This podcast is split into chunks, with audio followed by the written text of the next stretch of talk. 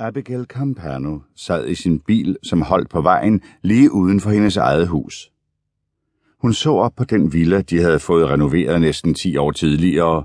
Huset var kolossalt. Alt for stort til tre, især efter som en af dem, om Gud ville, og mindre end et år, ville flytte hjemmefra for at gå på college. Hvad skulle hun stille op med sig selv, når hendes datter fik travlt med at tage hul på sit eget liv? Det ville blive Abigail og Paul igen, akkurat som før Emma blev født. Tanken gav hende en knugende fornemmelse i maven. Pauls stemme skrattede i bilens højtalere, da han vendte tilbage til telefonen. Skat, hør nu her, begyndte han, men hendes tanker var allerede begyndt at vandre, mens hun stirrede op på huset. Hvornår var hendes liv blevet så indskrænket?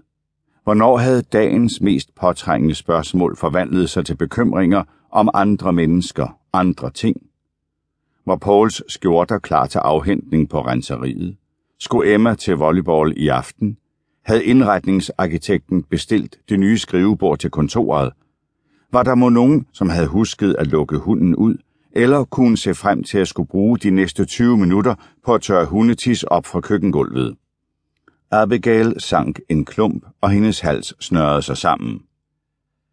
Jeg tror ikke, at du hører efter, hvad jeg siger, sagde Paul. Jo, jeg gør. Hun slukkede motoren.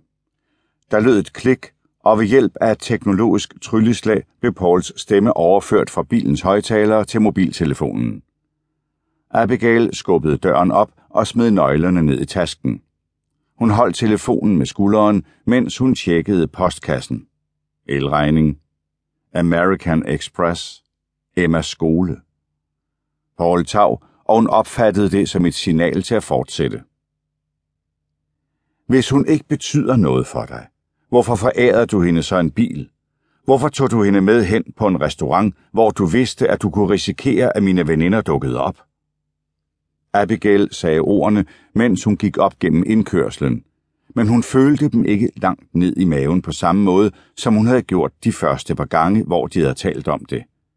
Hendes eneste spørgsmål dengang havde været, hvorfor er jeg ikke nok for dig? Men nu var hendes eneste spørgsmål, hvorfor kan du aldrig få nok? Jeg havde bare brug for lidt luft, sagde han. Endnu en gammel floskel. Mens hun gik op ad trappen til verandaen, stak hun hånden ned i tasken efter nøglen. Hun havde forladt tennisklubben på grund af ham, havde droppet sin ugenlige omgang massage og frokost med sine bedste veninder af frygt for, at de havde set Paul i byen med en lille affarvet 20-årig blondine, som han havde haft den frækhed at invitere med på deres yndlingsrestaurant. Hun vidste ikke, om hun nogensinde ville kunne sætte sine ben på restauranten igen. Jeg kunne også godt have brug for lidt luft, Paul, sagde Abigail. Prøv at forestille dig, at jeg en dag gjorde alvor af det. Hvad vil du gøre, hvis du en dag talte med dine venner, og du bare vidste, at der foregik et eller andet bag din ryg, men at du nærmest var nødt til at trylle dem om at fortælle, hvad det handlede om, før de omsider fortalte, at de havde set mig sammen med en anden mand. Så ville jeg fandme finde ud af støderens navn, opsøge ham og slå ham ihjel, Hvorfor følte en del af hende sig altid smiret, når han sagde den slags? Som mor til en teenagepige havde hun øvet sig i at se det positive i selv de mest ondskabsfulde bemærkninger. Men det her var latterligt. Og desuden var Pauls knæ så dårlige, at han knap nok kunne bære skraldeposerne ud til vejen, når skraldebilen kom. Det mest overraskende ved det hele burde egentlig være, at han stadig kunne finde en 20-årig at bolle med. Abigail stak nøglen i den gamle metallås i hoveddøren. Hængslerne knagede som i en gyserfilm. Døren var allerede åben. Vent lige et øjeblik, sagde hun, som om hun afbrød Paul, selvom han ikke var ved at sige noget. Hoveddøren står åben. Hvad? Han havde heller ikke hørt efter, hvad hun sagde. Jeg sagde, at hoveddøren allerede står åben, gentog hun og skubbede den helt op.